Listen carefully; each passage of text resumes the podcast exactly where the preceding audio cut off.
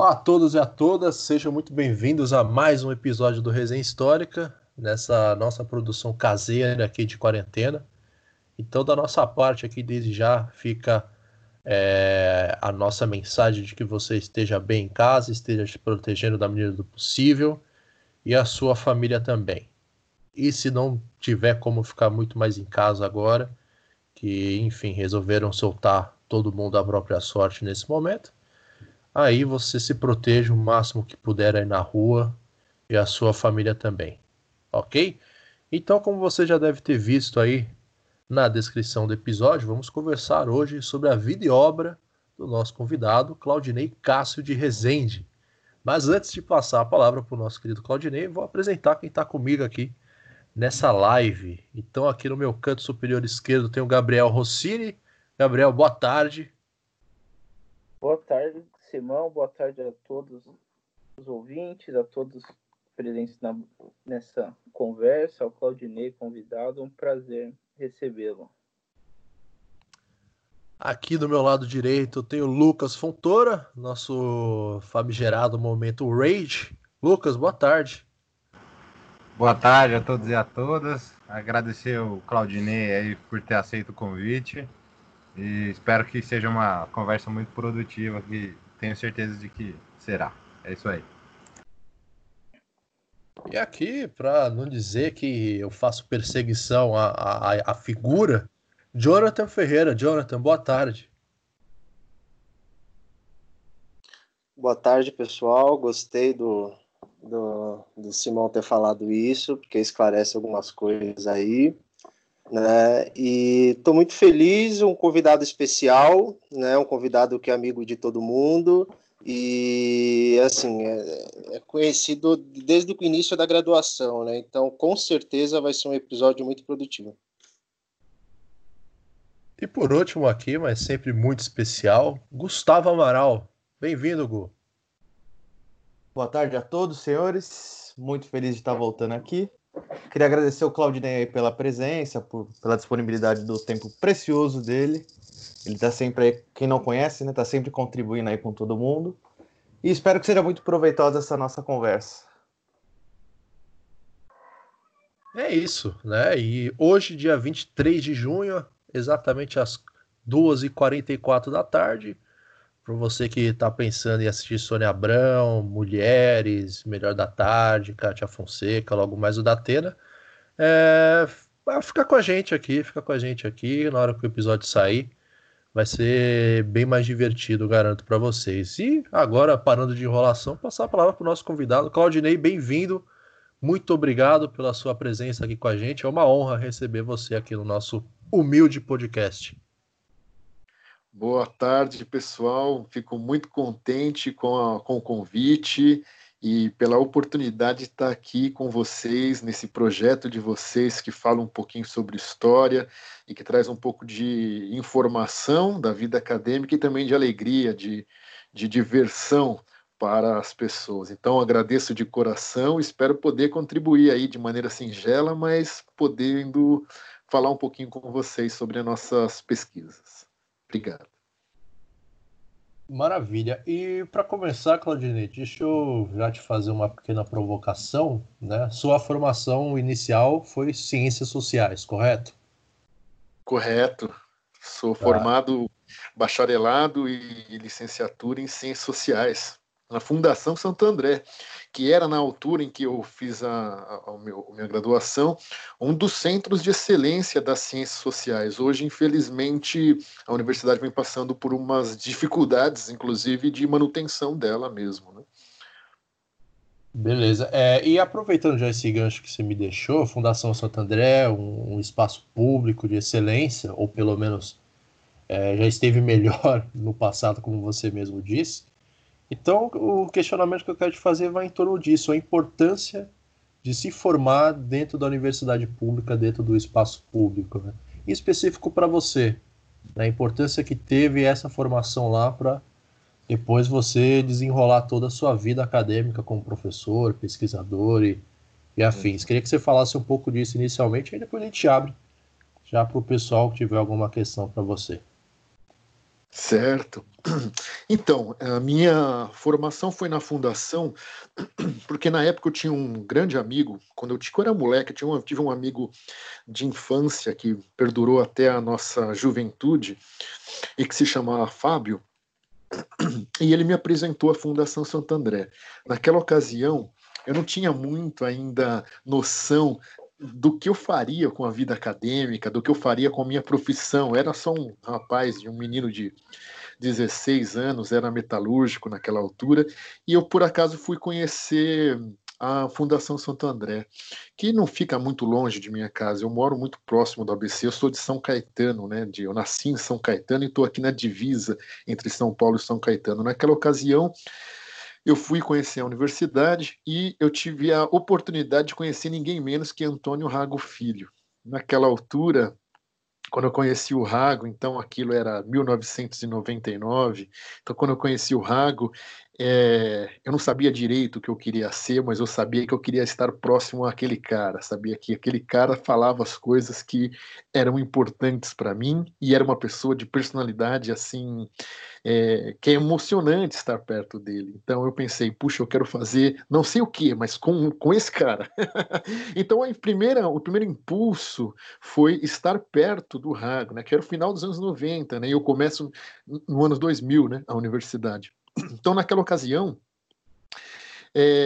ingressar na Fundação Santo André foi, para mim, importante, porque eu não teria condições, por exemplo, de fazer uma universidade paga, que na verdade, a Fundação, apesar de ser uma universidade de caráter de fundação e, portanto, público, ela tem uma mensalidade. Na minha época, custava R$180. Não era grande coisa, não impactava tanto na minha vida, porque com o meu salário eu conseguia pagar isso e eu me mantive na fundação dessa maneira. Mas aí, indo para a pergunta que você faz para mim diretamente, né? Qual é a importância da universidade pública para mim? Pois, eu estudei a minha vida inteira em escola pública, fui para a Fundação Santo André e depois segui a minha carreira de mestrado e doutorado na Unesp, na universidade pública. Significa para mim que sem a universidade pública ou sem o acesso a essa universidade, eu não estaria em lugar nenhum. Então, eu não seria um intelectual, não estaria, pelo menos, no mundo acadêmico, porque não teria como, vindo da classe trabalhadora, não teria acesso à universidade paga, né? Então, para mim, significou o ingresso na vida profissional, de verdade. Maravilha, maravilha. É importante isso daí que se levanta, porque, enfim, eu fui bolsista também, na minha graduação ali, então, a minha vida inteira, praticamente, fui bolsista de tudo. Então, sempre entrando pelo critério de renda, e então eu acabo me identificando com você, né? A importância da existência desses espaços ou de fundações público-privadas que acabam abrindo a possibilidade para estudantes de baixa renda cursarem um ensino universitário de qualidade, conseguirem mudar as suas vidas, né?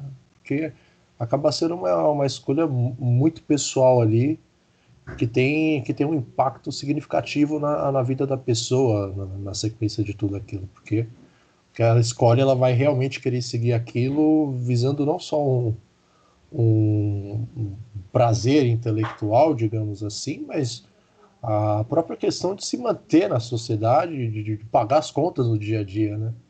Não adianta nada você ser um gênio das ciências sociais se não tem luz na sua casa, né? Então, já para uma outra pergunta, a diferença entre ciências sociais e história, a formação do cientista social para o historiador. Aí eu já acho que já é uma resposta um pouco mais longa que você vai ter que dar para todos nós aqui. E também a gente, já para fazer um pequeno parênteses antes de você responder, mandar um beijão para o Rago, Antônio Rago Filho, professor da PUC São Paulo, mencionado pelo Claudinei aqui, também lá da região da ABC, filho de Antônio Rago, grande músico brasileiro. Enfim, a gente já fica aqui o convite para ele em qualquer momento, a hora que ele quiser participar aqui com a gente, ele sempre será muito bem-vindo. Então é como se fosse um padrinho de muitos pesquisadores aqui, colegas nossos, né, e de fora do próprio espaço da PUC. Então, feito esse parêntese, Claudinei, por favor, a palavra é sua mais uma vez. Obrigado. Bom, eu penso que a Fundação Santo André, ela me forneceu um instrumental intelectual e teórico nas ciências humanas, eu chamo assim mais do que nas ciências sociais, que me possibilitou pensar a história e pensar a ciência política, que é a carreira mais assim afunilada que eu segui na minha trajetória, de modo a compreender que a diferença entre um historiador e um cientista social, ela é muito arbitrária, ela não existe na prática isso. Há muito mais diferença, por exemplo, na abordagem teórica ou na abordagem intelectual que vocês vão seguir de um grupo intelectual para outro grupo do que na própria divisão arbitrária das ciências em relação às ciências humanas. De maneira que, por exemplo, eu vou deixar isso um pouco mais evidente. Eu tive toda a minha formação e que a pessoa que foi mais importante do ponto de vista não humano, né, mas intelectual, humano também foi, né, com certeza absoluta, mas do ponto de vista intelectual, a professora que foi mais assim, importante na minha trajetória foi a professora Lívia Cotrim, que infelizmente nos deixou ano passado. A professora Lívia Cotrim, ela foi minha professora de antropologia. Só que parando para pensar, depois que eu conheci a Unesp, e um pouquinho, 2, 3 anos depois eu conheci a Unesp, tive contato com o pessoal lá, que de onde eu fui fazer o mestrado uns anos depois, Eu via que o que eles tinham como antropologia era absolutamente diferente do que eu tinha como antropologia. Eu me apaixonei pela antropologia, não era pelo fato de que a disciplina antropológica, o estudo sobre Lévi-Strauss, Malinowski, não era isso que me fazia gostar da disciplina, mas era a maneira pela qual Lívia Cotrim trouxe na antropologia um severo estudo, um rigoroso estudo sobre a ontologia, sobre Lukács, sobre Marx, sobre a crítica ontológica das ideologias. Isso para a gente foi um trabalho que foge muito do que se classificam hoje como a linha teórica das ciências sociais, que é um dos braços, que é a antropologia. Então eu penso que a diferença entre um historiador e a diferença entre um cientista político, a diferença entre essas duas carreiras, ela é muito sutil, ela é muito arbitrária, ela não existe na prática, sendo muito mais diferente, por exemplo, alguém que opta por uma linha teórica na sociologia ou na historiografia, na história, que seja diversa de uma linha teórica próxima à minha. De maneira que, por exemplo, o Rago, a formação do Rago não é de historiador, a formação do Rago é de ciências sociais também, assim como a minha, ciência política, sociologia política, lá na antiga, na clássica FESP São Paulo, né, com José Chasin, Maurício Tratenberg, e só com a nata dos intelectuais, Florestan e outros tantos que fizeram parte da carreira dele, né? E eu penso que dentro do nosso grupo, essas nuances são muito assim sutis.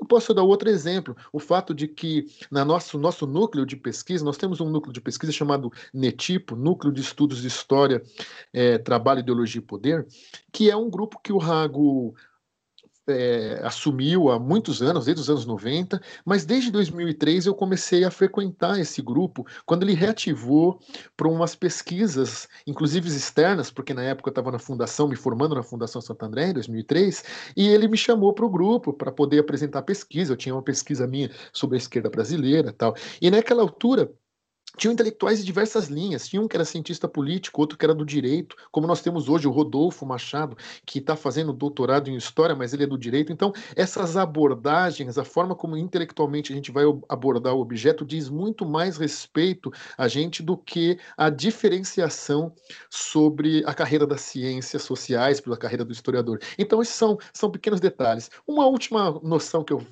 eu digo sobre isso é como que eu, no mundo britânico, por exemplo, isso também não é chamado assim. Nós chamamos o Eric Hobsbawm, historiador britânico, o Perry Anderson, historiador britânico, mas não é a carreira de história, com a terminologia história, como é chamado lá, mas estudos ingleses, ou estudos britânicos, como eles chamam. Então, envolve desde a literatura, como o Raymond Williams fez, como envolve também a parte da historiografia mais clássica, mais convencional, como nós conhecemos. Então, é uma divisão arbitrária, que de fato na prática se sustenta muito pouco. Beleza. Antes de dar procedimento dessas questões, Jonathan? Não, então, voltando um pouco à outra pergunta, né, anterior a essa que a gente fez ao Claudinei, assim, eu não sabia que você tinha sido metalúrgico e tal, né? A gente nunca teve a oportunidade de conversar. Quem não me conhece, né, sabe que eu sou meio esquisito à primeira vista, né? Mas depois eu vou me soltando. Mas assim, em relação ao que eu queria saber, como foi a reação da sua família quando você decidiu cursar na área de humanas, seguir carreira nisso? Né, porque geralmente não é uma coisa. Eu não sei se a sua família já era politizada, enfim, eu queria que você falasse um pouco mais sobre isso. Uhum. Na verdade, eu não tive nenhum tipo de impasse familiar, porque não sou de uma família que esperava alguma coisa diferente de mim, não espera alguma coisa do filho. Eu fui o primeiro da minha família a fazer um ensino superior. Talvez eu tenha sido o primeiro, eu acho que eu sou o primeiro a ter sido doutor em uma longa trajetória familiar, incluindo familiares mais amplos.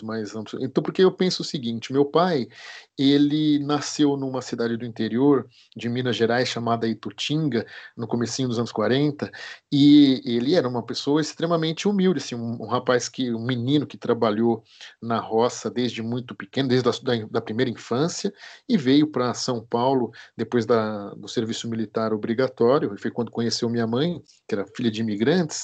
E o pai se torna metalúrgico, o pai da minha mãe era metalúrgico, então vem uma família da classe trabalhadora. Meu pai passou pelas greves dos anos 70 e 80 no ABC paulista, então se esperava coisas muito diferentes de mim, e quando houve uma primeira possibilidade de que eu integrasse cursos como o Senai dentro da Volkswagen, onde meu pai trabalhava, o meu pai não ficou muito feliz com isso, ele não tinha essa visualização, ele queria que eu estudasse e seguisse alguma coisa por vontade, e sabe, meu pai é uma pessoa extremamente humilde, extremamente simples, mas ele tinha essa expectativa de que eu tivesse uma ascensão. O Richard Sennett, ele fala um pouquinho na corrosão do caráter sobre isso, o fato de que a gente sempre espera na geração de baixo que ela atinja um pouquinho mais que a geração que nós estamos, né? Que a próxima geração, não é de baixo, né? A próxima geração atinja um pouquinho mais do que a geração que nós estamos. Ele também almejou, dentro dos seus limites, ele almejou isso. Então ele falava que ele não queria que eu me tornasse um peão de fábrica, porque ele sabia o quão difícil era e quanto trabalhoso, fisicamente desgastante era esse tipo de atividade. E claro, eu me tornei, logo na primeira juventude, eu comecei a trabalhar em fábrica e depois rapidamente virei office boy e fui trabalhando em escritório e tal. E quando eu entro na universidade, a minha escolha foi totalmente livre. Então minha família não achou nem ruim, nem bom, que achou bom, mas não achou ruim que eu pudesse estudar alguma coisa nas ciências humanas. Muito pelo contrário, né? Me respaldou, me ajudou no que foi possível. Então, para uma família da classe trabalhadora, um filho que entra na universidade, acho que foi mais motivo de orgulho do que de qualquer tipo de oposição. Então não senti nada desse tipo. Maravilha.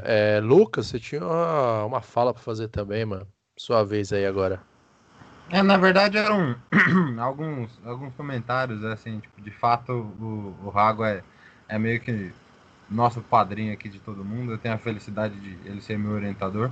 E você deve dar uma importância muito grande que ele teve na sua formação, né? Tanto ele quanto a Lívia, que infelizmente, como você colocou, ela nos deixou ano passado, mas que tinha uma didática assim esplêndida para colocar uma série de questões um tanto quanto elaboradas. E essa fala que você fez com relação à própria família, ela também me é muito pessoal, porque eu percebo muito isso, né? Na verdade, assim, as gerações que vêm, a gente espera que a esperança é justamente de que dê um passo além, né? Eu também acho que, assim, tive a felicidade de conseguir me formar cedo, que para a realidade da minha família era difícil. Meu avô também veio de uma situação bem complicada, veio do Nordeste, de uma cidade super pequenininha, foi sindicalista e tudo mais. E acho que entra, inclusive, em algumas questões com relação ao seu mestrado, que eu gostaria de perguntar também. Mas antes de fazer essa pergunta, eu sei que o Amaral tem uma pergunta aí um pouco mais pertinente e depois eu faço um outro comentário. Mas dizer que, assim como todo mundo aqui, eu espero que o Rago possa vir papear com a gente. Vai ser uma conversa longa, porque o Rago é muito divertido, então vai ser uma coisa interessante também.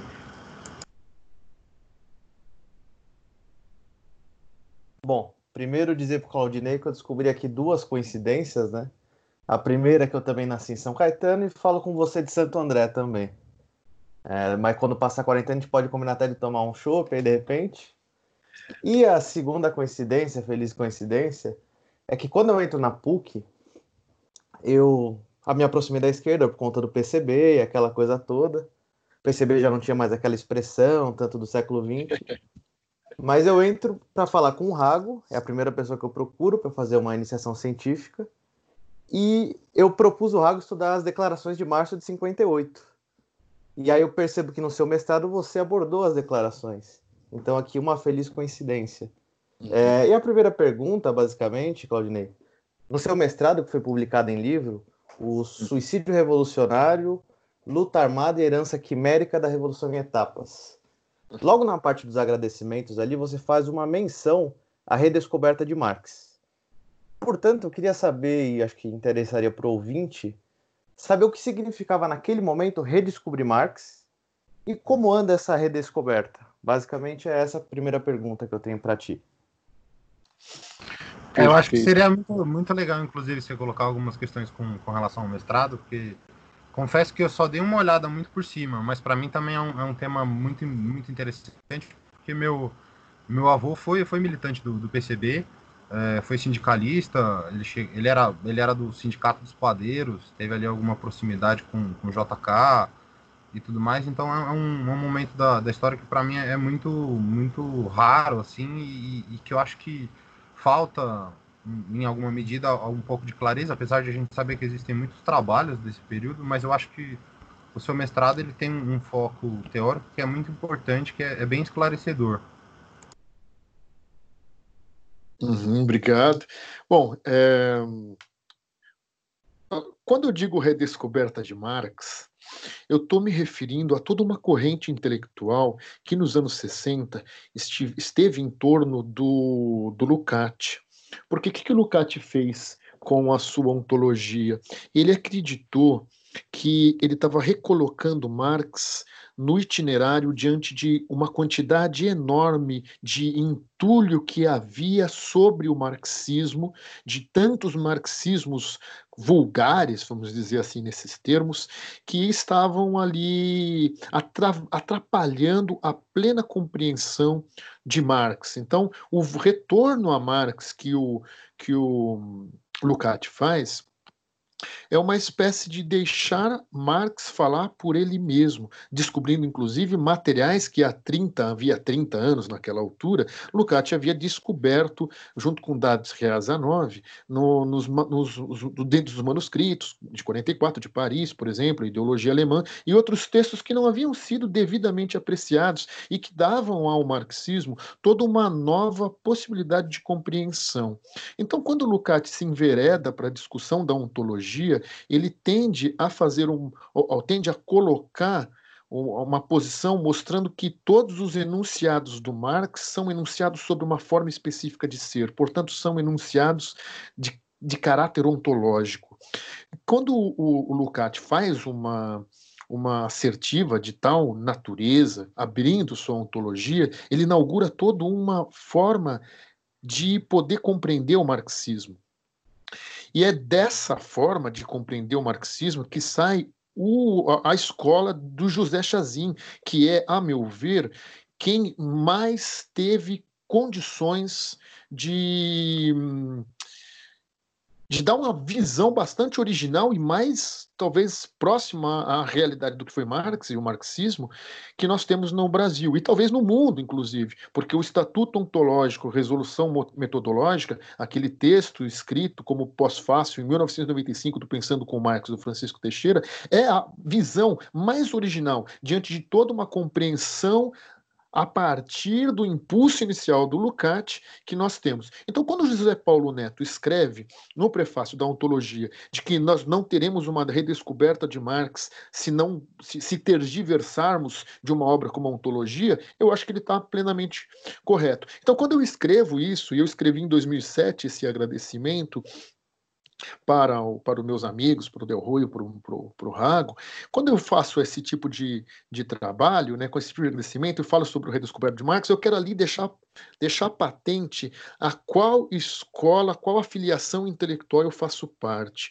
que é essa ideia de que temos que retornar a Marx para poder chegar a uma compreensão sobre o modo específico de produção do capital e, portanto, a sua própria superação, inclusive com suas alienações e características que lhe são próprias. Aí você me pergunta também, a quantas anda essa redescoberta do marxismo, né?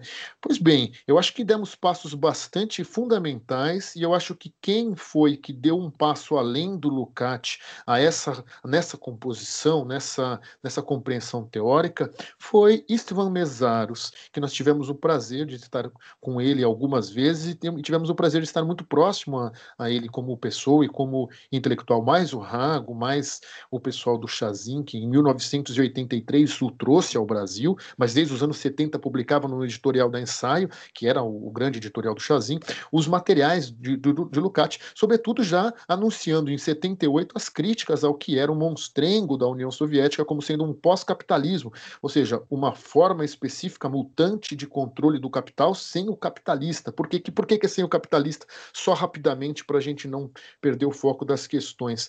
A relação capital e trabalho é uma relação abstrata, porque para existir precisa se personificar. O trabalho se personifica na atividade do trabalho com o trabalhador. E o capital se personifica na quantidade de capitalistas que se pode ter, ou seja, na pluralidade das personas do capital. A União Soviética e, portanto, todos os blocos do país do leste europeu simplesmente anula a personificação do capitalista, mas não anula o capital, porque a relação causal vai do capital ao capitalista, ou seja, o capital sem capitalista é capital, mas o capitalista sem capital não é capitalista. Então, quando ele anula essa relação, ele continua ainda a ser um gestor do capital. Mesmo sendo gestor do capital, sem a figura do capitalista, continua então com as mesmas vicissitudes características da sociedade do capital. Então, não supera uma base importante, não cria o historicamente inédito socialismo. Então o Mészáros é quem deu esse passo além. O problema agora é que o Mészáros me parece bastante camuflado, bastante assim escamoteado no mundo acadêmico em favor de uma esquerda que é extremamente identitária e não tem a compreensão de uma totalidade do problema que não pode ser resolvida se não superar a lógica sociometabólica do capital. Então, essa primeira questão, Gustavo, eu acho que está nesse ponto. A questão sobre o que você me faz sobre a Declaração de Março e como que a gente tem algumas coincidências, como sermos de São Caetano, conhecermos o Rago e por isso irmos para a nossa história, né? E também o fato de que tínhamos a ideia de estudar a Declaração de Março, para mim, foi fundamental. Eu não comecei com esse estudo sobre a Declaração de Março logo de cara, né? Eu tinha um objeto que era a luta armada no Brasil e que era um objeto que eu tinha em 2002 e 2003 e ele foi se aprofundando, ainda que por alguns momentos na minha trajetória eu estive muito mais próximo de estudar algo como a estética e coisas assim, porque eu estive com o grupo do Ibanez Chasin em 2003 e 2004 estudando no Mosteiro São Bento, que ele dava um curso sobre história da arte e estética, mas eu nunca abandonei esse objeto e foi assim, conhecendo em 2004 o Marcos Del Roio, ele me possibilitou ali o ingresso na Unesp, porque eu cheguei a comentar com o Rago que queria fazer um mestrado com ele, ele falou, não, a gente tem bolsa, pode ser que dê, pode ser que não dê, é aquele esquema, vocês conhecem muito bem a PUC, não é fácil pagar uma mensalidade, para mim eu achei muito menos arriscado, em vez de tentar a PUC, tentar a Unesp, onde eu já tinha alguns conhecidos lá, como o Antônio Carlos Mazeu, o Francisco Luiz Corsi, o meu orientador Marcos Del Roio, e foi assim que eu cheguei nesse objeto. E aí, o que acontece com a Declaração de Março? Eu sempre tive um apreço muito grande à história soviética, para se entender o que era o Brasil e como que isso impactava no Brasil, na história soviética, e eu tive sempre uma curiosidade, vamos dizer, nesses termos, sobre os estudos da era pós-Stalin, então Nikita Khrushchev principalmente. E o 20º Congresso do Partido Comunista da União Soviética em 1956 abriu um flanco bastante importante na esquerda brasileira que impactou diretamente nas posições da luta armada tempos depois. Só que quando observamos a fundo o âmbito teórico da luta armada, nós vimos que, por exemplo, a Declaração de Março de 58, foi escrita na época por Jacob Gorender, Giocondo Dias e Mário Alves, teve uma oposição daquilo que viria a ser o PCdoB, que eles estavam muito mais arraigados com o stalinismo, que sairia João Amazonas e Maurício Grabois em 62, fundando o partido, reivindicando inclusive o nome do Partido do Brasil, que havia trocado por brasileiro em 45 por conta de um imbróglio na justiça eleitoral. E aí, quando isso acontece, eu paro para refletir, e aí talvez seja o ponto original da minha dissertação, na época, em 2007, foi que, por mais que se tentasse taticamente uma alternativa, tanto a esquerda da luta armada quanto a esquerda que continua sendo stalinista e se mantém no partido, todas elas tinham uma base comum intelectual, uma base teórica comum, que era a base do etapismo, daquilo que deveria se chegar a uma modificação talvez só meramente tática, mas do ponto de vista estratégico, isso se mantinha intacto. Então, a originalidade dessa pesquisa estava justamente no fato de que, estrategicamente, se seguiu o núcleo etapista de procurar o resquício feudal, fazer uma revolução burguesa e, muitas vezes, utilizando a própria burguesia para eliminar o resquício daquela servidão consuetudinária que eu não sei de onde eles buscavam, mas que se seguia. Então, eu acho que esse era o grande drama que era vivido pelos anos 60 e que justamente não era bem apreciada pela esquerda, porque eles tinham uma dificuldade teórica de fundo mesmo, uma dificuldade sobre Marx e marxismo, que entendia o marxismo como um exercício teleológico de necessariedade, de inevitabilidade dos processos sociais, o que é um absurdo, né? Porque não existe nada nesse tipo de abordagem, não existe nada de Marx nesse tipo de abordagem. Então, sempre se voltava ao mesmo âmbito estratégico, nunca conseguia escapar daquela posição. Então, essa foi a minha preocupação, e por isso que parto da Declaração de Março também, e é a partir da Declaração de Março que eu sigo com a análise da esquerda brasileira. E também porque tinha uma coisa fundamental, Gustavo, se me permite, eu abri o livro com três, na verdade era uma dissertação em 2007, e ela se torna livro porque ela foi escolhida pelo programa como a dissertação, né, premiada, porque se tornou dissertação ou tese, era ao mesmo tempo que isso foi, que era a premiação. E aí se tornou livro pela editora Unesp, né, por um selo de cultura acadêmica, que é um selo específico que publica teses. E aí eu começo com 3 epígrafes, e elas dizem muito sobre o que eu penso, sobre qual é a tônica do livro. A primeira, que é uma epígrafe do Jacob Gorender, em que ele fala que coube a LN levar a guerrilha até a última consequência, e que um militante que entrava na luta armada tinha 2 anos de vida. Ou ele morria, ou ele era preso e exilado, ou desaparecido. Então ele tinha 2 anos de vida útil na luta armada. A segunda é uma frase do poeta Ferreira Goulart, dita em 2009, se referindo a 20 anos da queda do Muro de Berlim. E ele fala que ele não se lembra exatamente onde ele estava em 2009, mas ele se lembra que a queda simbolizava que a União Soviética havia fracassado, então, portanto, não existe mais esquerda que pense em fazer revolução. Só que essa fala dele, contrariando a fala do Chasin, de que a morte da esquerda, a morte física dessa esquerda, não significa o fim da perspectiva histórica da esquerda. Só que isso revela muito o que é a esquerda pós-1989, que é uma esquerda descompromissada com a ideia de revolução social. Então, este é um ponto fundamental, que da onde se parte, então, uma linha teórica costurada na minha dissertação de mestrado, né? É isso. Maravilha. Gabriel, você tinha bolado alguma coisa aí com o Amaral também? Eu Na real, bom, o Claudinei já falou sobre a luta armada e a minha pergunta ia nessa linha, né, sobre a questão da luta no campo, né, das guerrilhas no campo, da guerrilha urbana. E uma outra questão que é o exílio em Cuba e na Argélia, que também tem esse treinamento para guerrilha. Queria que o Claudinei pontuasse alguma coisa sobre, que é muito interessante. Tem uma dissertação, e eu acho que, na verdade, é tese de doutorado, de uma pesquisadora chamada Denise Hollenberg, em que ela faz justamente uma discussão sobre isso, sobre como que a ALN lançava, desde aqueles primeiros exilados, que depois do sequestro do Charles Burke Elbrick e depois do Henrique Bucher, da Suíça, que eles levam as pessoas para a Argélia e levam as pessoas para Cuba, e também outros militantes que vão, por conta própria, a Cuba fazer treinamento militar, tinha uma compreensão de que, ao chegar aqui, faria uma luta tática revolucionária, e dentro dessa luta tática revolucionária poderia levar a uma revolução. Só que eles tinham isso como tática, mas eles não tinham a menor clareza teórica sobre que tipo de revolução eles estariam a levar. E este era um ponto fundamental, porque nos seus programas, o maior, ou talvez o mais teórico intelectual deles, não era nenhum intelectual, nenhum teórico, que era Carlos Marighella, era um homem da luta prática.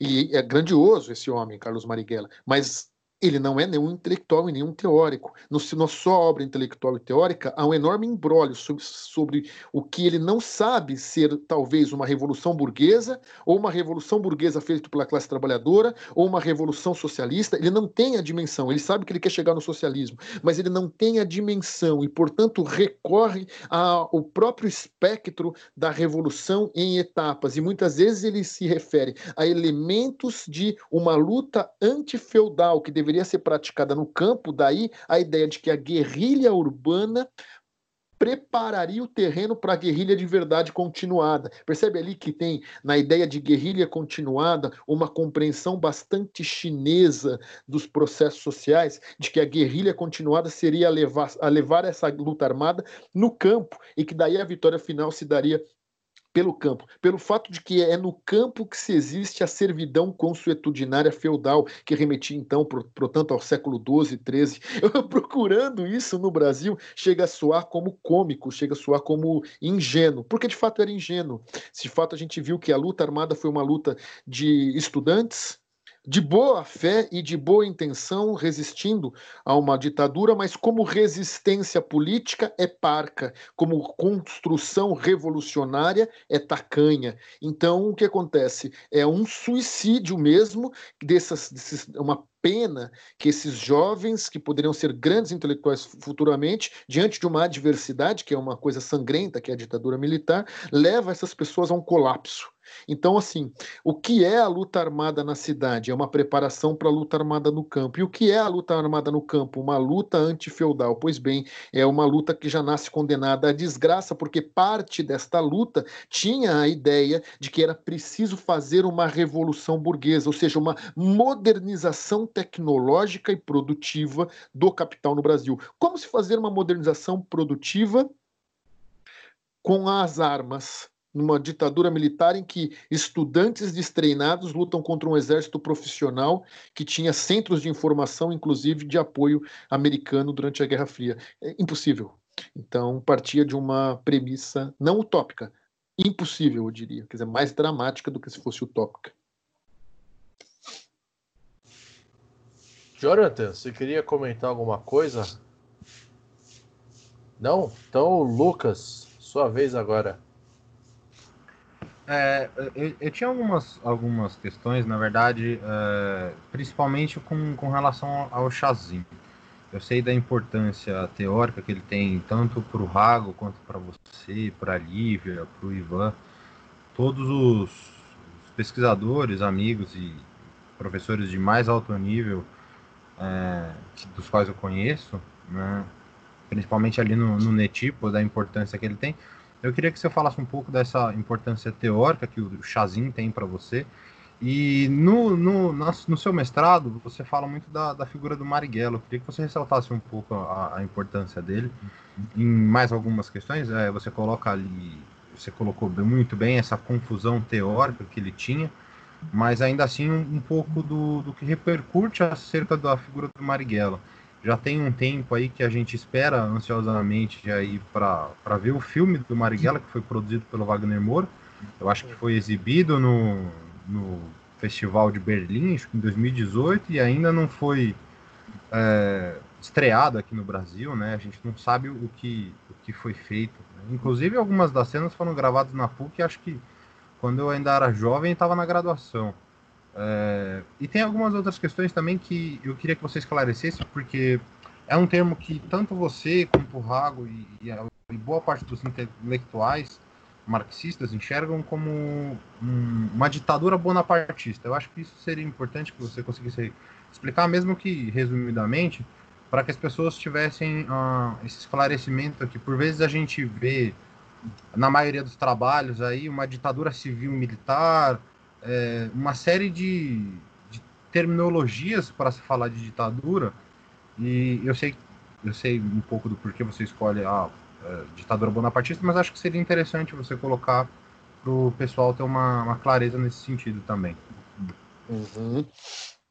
Bom, Lucas, você ressaltou muito bem. José Chasin é a figura intelectual mais importante na minha formação, porque, como eu disse, a pessoa mais importante na minha formação desde o princípio foi a Lívia Cotrim e consequentemente, a Lívia Cotrim e o Rago, né, são as duas figuras mais importantes. Para mim, Rago e Lívia eu sempre dizia entre meus amigos, o Luciano Dutra, que também era meu grande companheiro desde o primeiro dia de aula, a gente falava assim que a Lívia e o Rago estão acima do bem e do mal. Era uma brincadeira que a gente fazia, né? Ninguém está acima do bem e do mal, até porque as coisas não são tão maniqueístas assim. Depois de Ludovico Augusto, as coisas não são mais tão maniqueístas. Mas eu acho que quem teve a oportunidade de conhecer a Lívia e tem a oportunidade de conhecer o Rago, sabe do potencial humano maravilhoso que eles têm.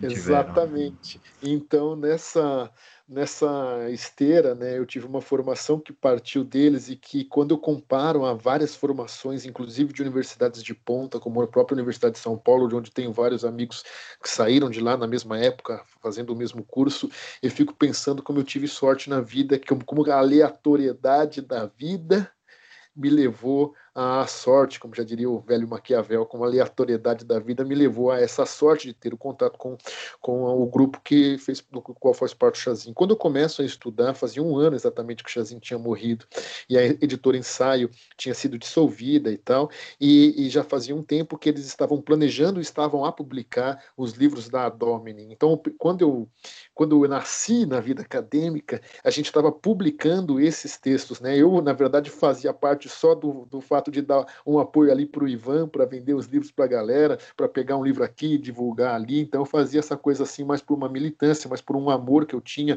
por essas figuras que eram, para mim, eram as melhores pessoas que eu já tive contato. Então eu tinha essa função ali, né, no comecinho dos anos 2000, de dar aquele apoio tal para esses meus queridos amigos, meus mestres da vida que eles eram, né, e continuam sendo.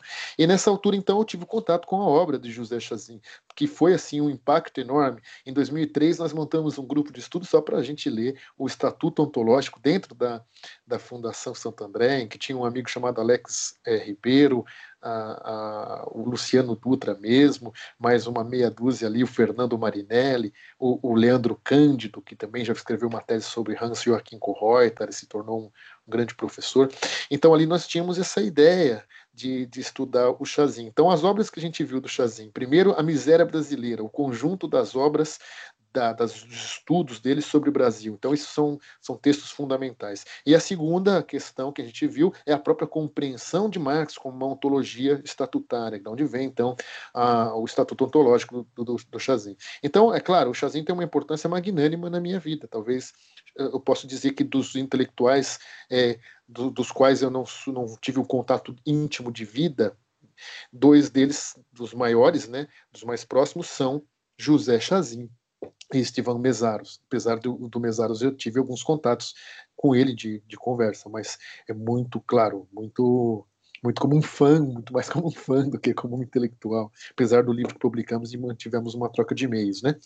Agora, Você me pergunta sobre o Carlos Marighella. Bom, Lucas, quando eu comecei a estudar a luta armada, tinha uma questão ali que era fundamental, a compreender quem era o homem que dava um impulso à luta armada e que se transforma no homem que é o inimigo número um da ditadura militar. Por que que o Carlos Marighella foi alçado à ditadura militar, ao inimigo público número um? Porque quando ele morre, é o 10º gol do Pelé, é novembro, 4, se não me falha a memória, 4 de novembro de 1969, se não me falha a memória, quando ele morre é o jogo que ia sair o 10º gol do Pelé e não sai, o goleiro pega, não, é um negócio assim, né? Eu não tenho certeza, eu não sou um grande fã de futebol, me desculpe o Rago, mas não sou fã de futebol, quem me conhece sabe que eu fui atleta profissional de ciclismo, né? Pois bem, ia sair o 10º gol do Pelé, e não sai o 10º gol do Pelé, mas anunciam no estádio, ó, morreu o inimigo público número 1, o terrorista Carlos Marighella. E a capa da revista Veja, morreu o inimigo público número 1. Quem é esse inimigo público número 1? E por que que ele é uma figura importantíssima? Pois bem, ele era uma figura importante porque desde os anos 30, final dos anos 30 ali, ele fazia parte do núcleo duro baiano, o núcleo mais importante de formação intelectual do PC, né? Então ele era alguém que estava no partido que tinha maior inserção sindical, querendo ou não, dependendo das debilidades teóricas que hoje no pós-festo não é fácil falar, obviamente a coruja de Minerva só alça seu voo no crepúsculo, já dizia o velho Hegel, mas quando a gente olha, então é muito mais fácil pensar nesse sentido. Aí, claro, você tem uma figura que é a mais importante que rompe para a luta armada, você tem a primeira, o primus inter pares, eu digo isso, você tem a primeira figura entre os grandes, aí romper para a luta armada, e você tem o maior teórico intelectual da luta armada, mesmo não sendo uma luta de intelectuais, né, nesse sentido. Mas você tem ali, então você tem que ter um respeito a essa figura, ou um tratamento diferenciado ao que disse essa figura ao longo do que foi a luta armada, ao longo do que foi os anos da ditadura militar. Então, claro, o Carlos Marighella aparece nesse sentido. E por que que nós chamamos de bonapartismo? Por que que o golpe militar foi um golpe bonapartista? Pois é, existe uma coisa muito característica, o Engels já dizia, o bonapartismo é a religião da burguesia. Existe uma coisa muito característica da burguesia, e o István Mészáros fala um pouquinho sobre isso na Montanha que Devemos Conquistar, que é a burguesia sempre tende a tentar o domínio pela via liberal e, portanto, pela maneira democrática burguesa. Só quando está ameaçada por uma crise estrutural do capital ou quando qualquer outra forma específica de organização pode vir a ameaçar aquela hegemonia burguesa, então a burguesia parte para a ilegalidade e faz da ilegalidade do Estado a sua regra. E o Mészáros abre assim a discussão no Montanha que Devemos Conquistar. Caso que acontece no Brasil, a referência ao bonapartismo é muito clara.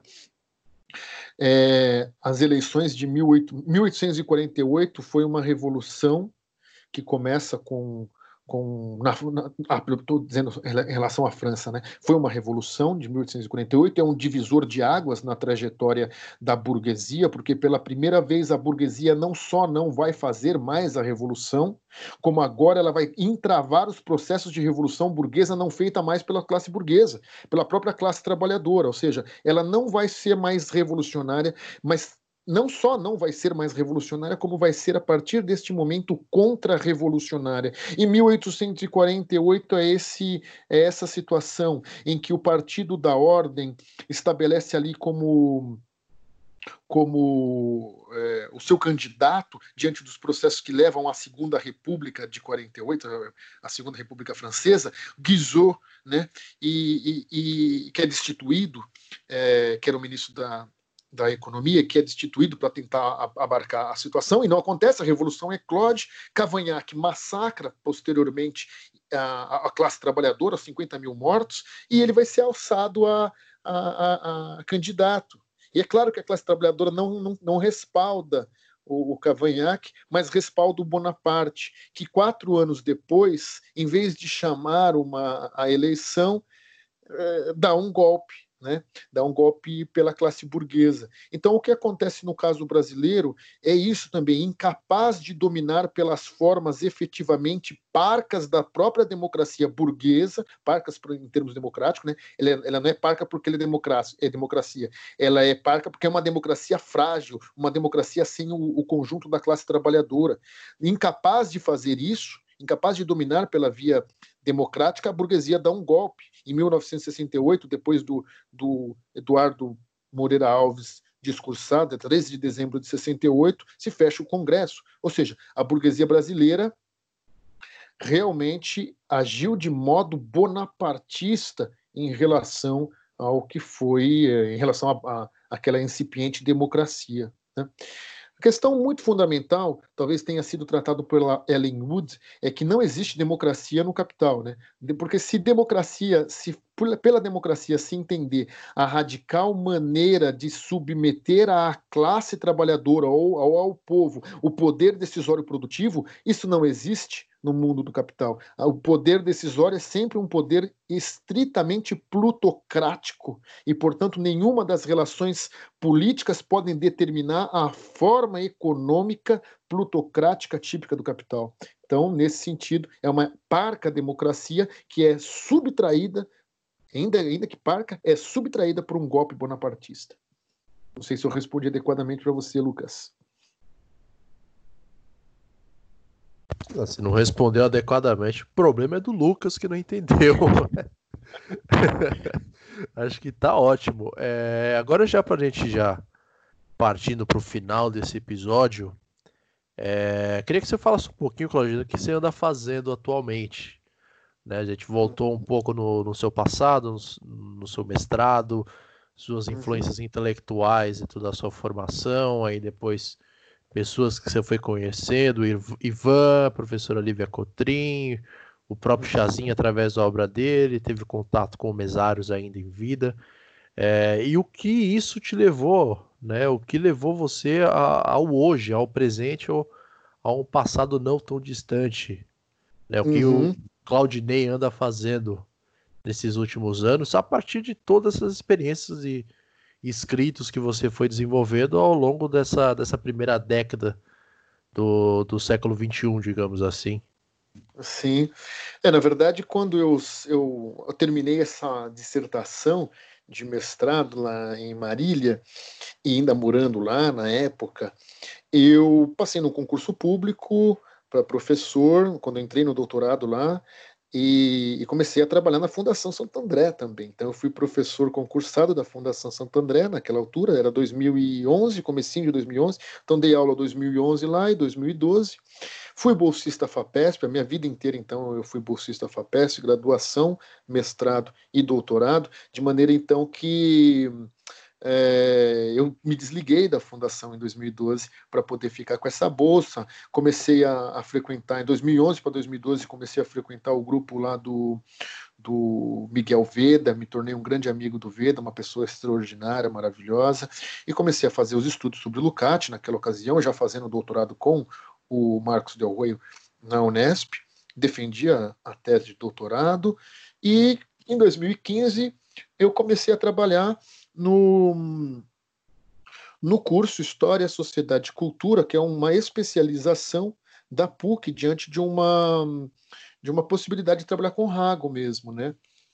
E quando a gente começou a trabalhar ali, eu e o Rago, naquele curso, o Rago já era professor do curso já fazia muito tempo, mas comecei a trabalhar eu, o Rago, Lívia, dando um curso conjuntamente, eu acho que foi uma grande parceria, e quando apareceu uma vaga para História da Arte, em 2016, no começo do ano de 2016, a coordenadora do curso, que era a professora Vera, né? Hoje é o professor Rago, mas na época era a professora Vera, me fez assim, com uma generosidade gigantesca, o convite para que eu pudesse trabalhar com a História da Arte. Fico pensando que meus primeiros alunos de História da Arte, eu tenho até timidez em dizer isso, mas assim, eu fui me aprofundando depois disso, né? Naquela época eu era um estudioso da estética, mas não exatamente da História da Arte, não tinha pleno domínio da historiografia da arte como agora penso que tem um pouco mais, né? Não que eu tenha um pleno domínio, mas penso que eu, de modo singelo, ainda consigo atingir uma bela quantidade de obras historiográficas já discutidas, né, da historiografia da arte,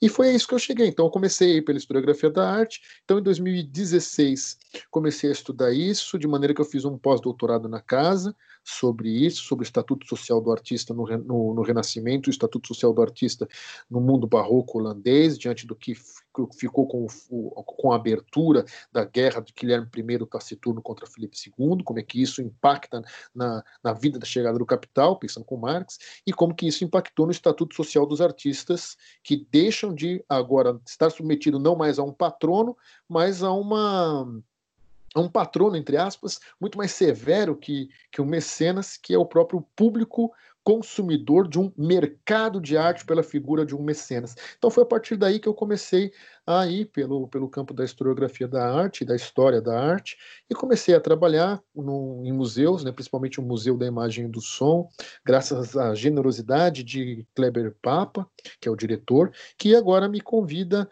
a uma curadoria de um programa, como de vocês, mas um programa quinzenal de cinema e arte. Então, cinema e arte e sociologia, que eu dei um curso isso há uns anos lá, há 2 anos, há 1 ano, talvez, um curso sobre, que eu trabalhei Costa Gavras, Filipe Lloré, Fernando Leão de Aranoa, enfim. E é isso. Então, eu tô nessa, em cursos da História da Arte, um curso de formação da História, no História, Sociedade e Cultura, e em museus, é isso que eu estou fazendo ultimamente, e pesquisas, né, estudando bastante.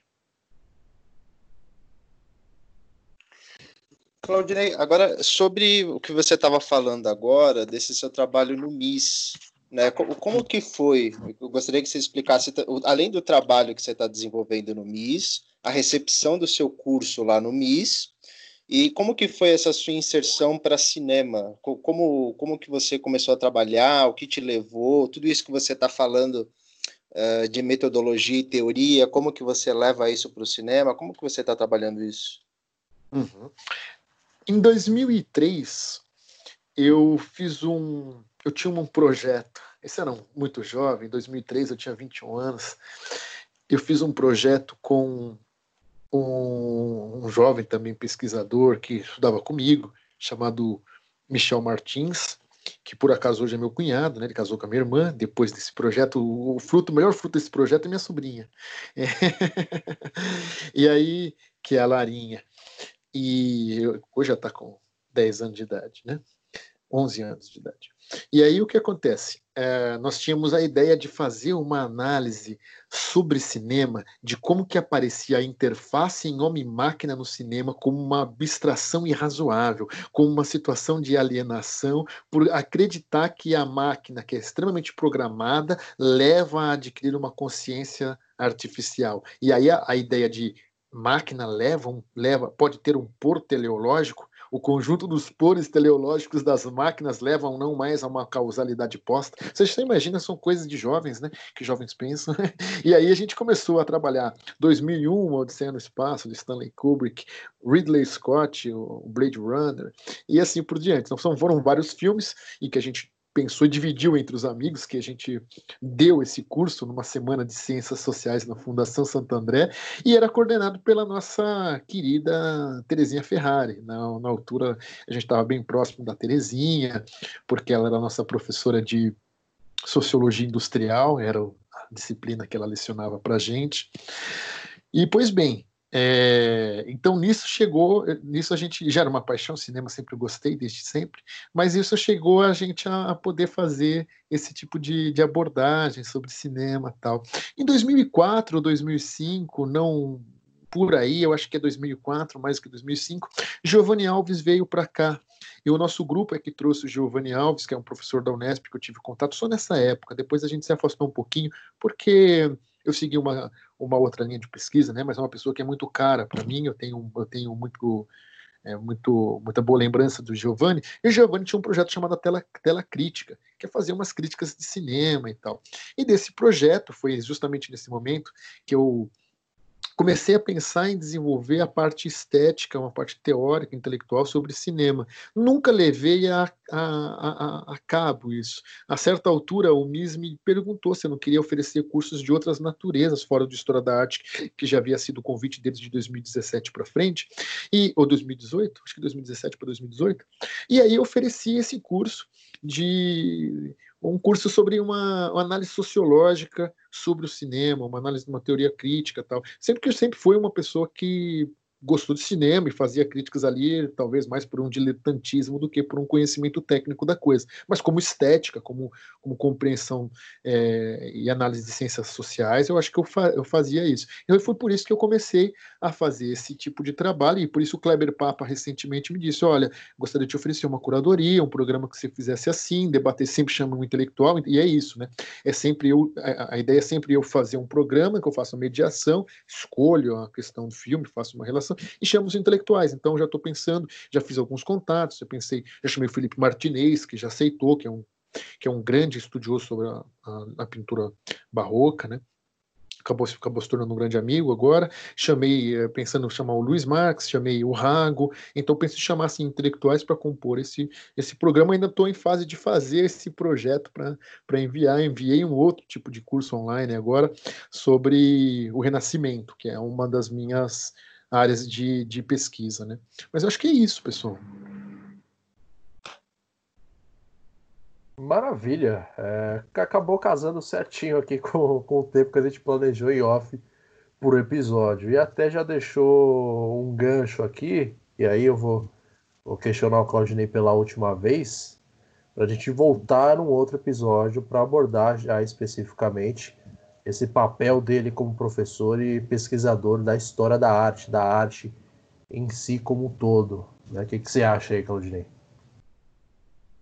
Bom, perfeito. Então eu quero agradecer a essa oportunidade de conversar um pouquinho com vocês. Foi muito prazeroso, me fez voltar no tempo em várias coisas, lembrar vários amigos e assim, e o legal é que não foi planejado pensar nisso, né? Vocês foram me perguntando e por acaso foi aparecendo ali a minha história, o momento em que eu conheci a Lívia, os professores que eu falei, o Rago.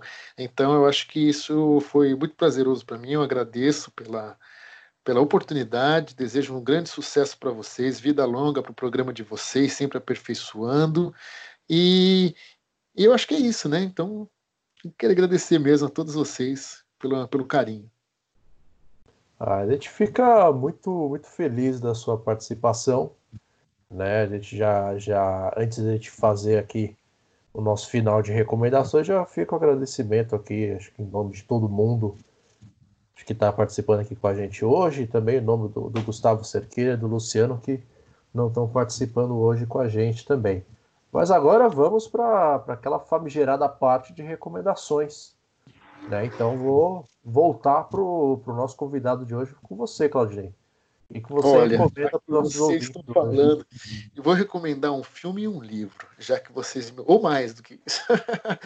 Vou recomendar mais. Eu vou me dar o luxo de recomendar mais. Vocês cortem aí se eu falar demais. Mas eu recomendo que vocês assistam Bem-vindo, do Philippe Duret, que é um filme maravilhoso sobre Jungle, que é uma comunidade de refugiados em Calais. Calais fica é a cidade mais próxima ali para cruzar o Canal da Mancha para ir para o Reino Unido e na França. E é uma história que é de uma verossimilhança assim, esplêndida. Então fica essa dica. Acho que o filme é de 2009, se não me falha a memória. Também eu indico o último filme do Ken Loach, Você Não Estava Aqui, que estava no cinema.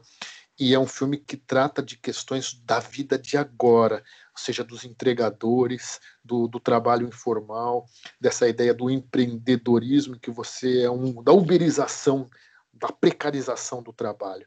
E é um filme brilhante. Ken Loach, vocês conhecem a trajetória dele, é um filme de 2019, portanto, um filme de agora, tinha acabado de estrear no cinema agora em janeiro, tivemos a oportunidade de assistir junto com o Maurício Parisi, que eu já, em primeira mão, já conto uma fofoca, dormiu, estava cansado, dormiu.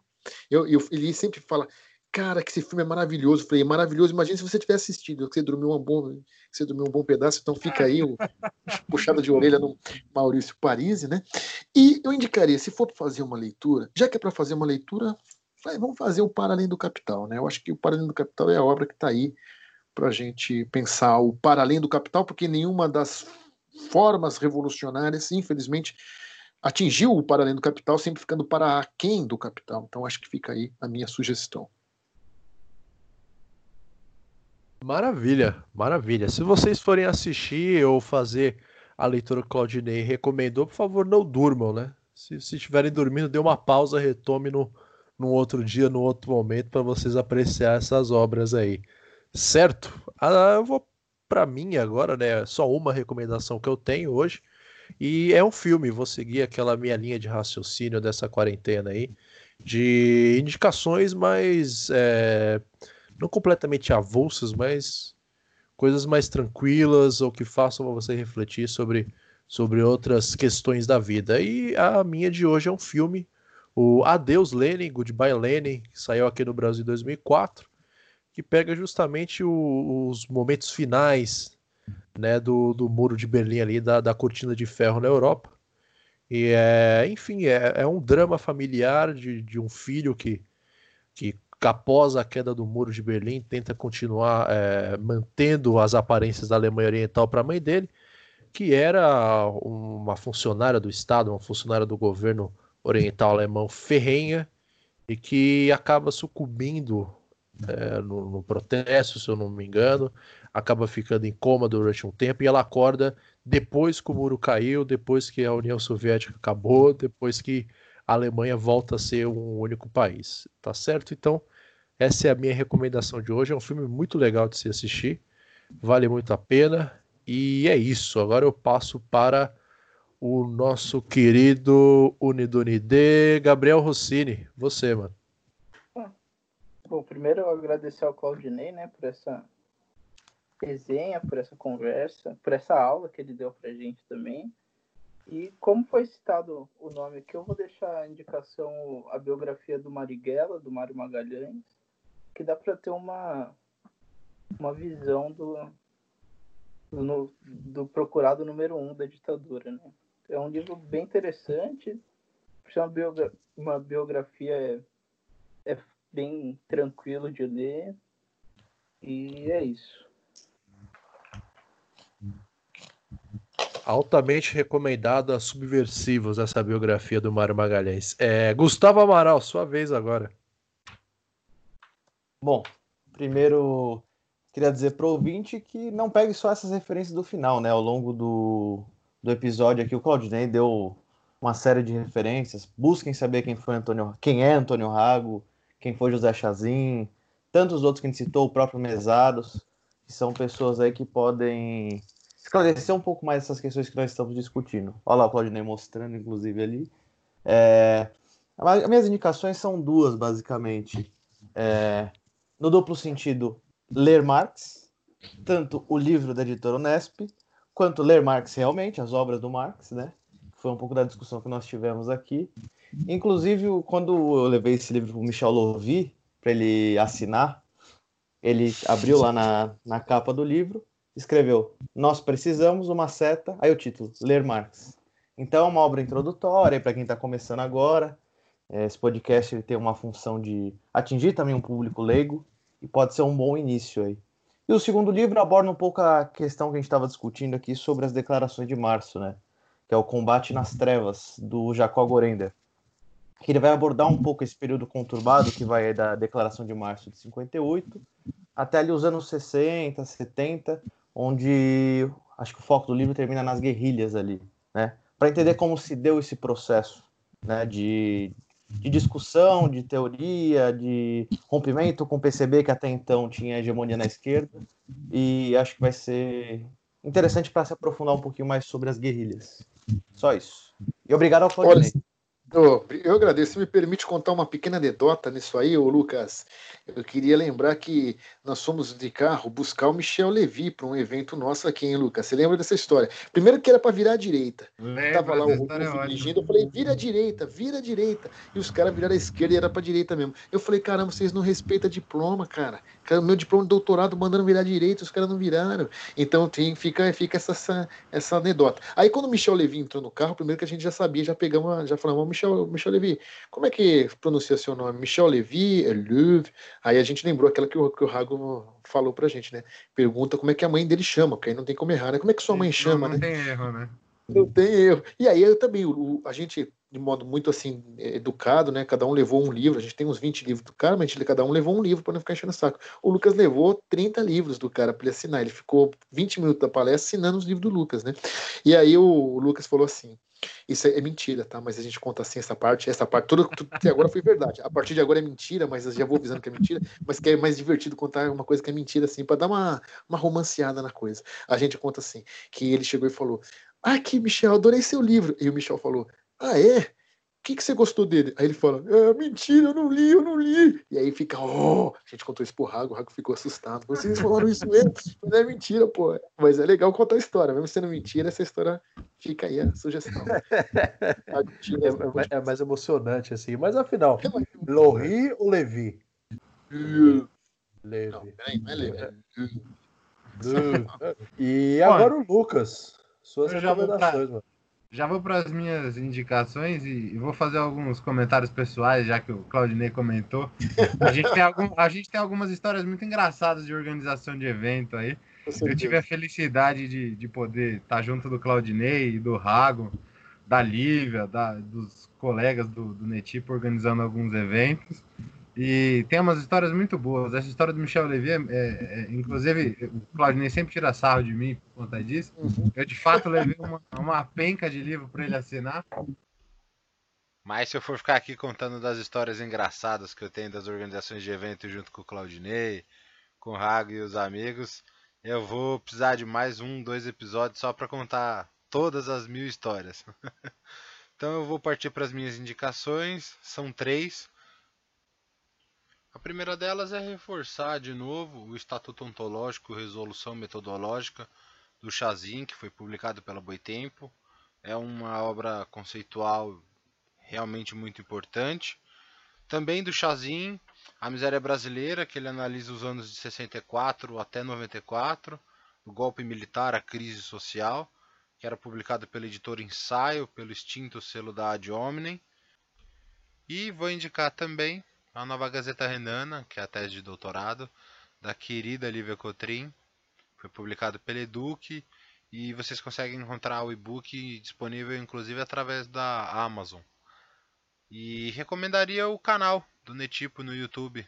Então é isso, mais uma vez aqui o nosso agradecimento a você que ficou até o final escutando a gente.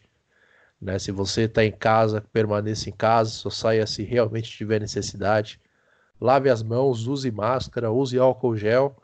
E se você tiver que trabalhar, já que, enfim, estamos agora largados à própria sorte, segundo o governo do estado e o governo federal, se proteja em dobro, use máscaras, lave as mãos, leve álcool gel na bolsa, tente respeitar o distanciamento para proteger você e a sua família, tá certo?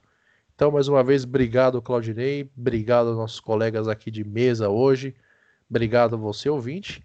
E se quiser entrar em contato com a gente, pode procurar no nosso Instagram, @resenhahistórica, ou entrar em contato pelo nosso e-mail, resenhahistorica@gmail.com, tá certo? Lembrando sempre que o Resenha Histórica tá no Apple Podcast, no Google Podcast, no Spotify e no Castbox, tá certo? Então, lembrando sempre, a lista de indicações está na descrição do episódio ou na lista de comentários se você estiver olhando pelo Instagram. Então, mais uma vez, muito obrigado e tchau!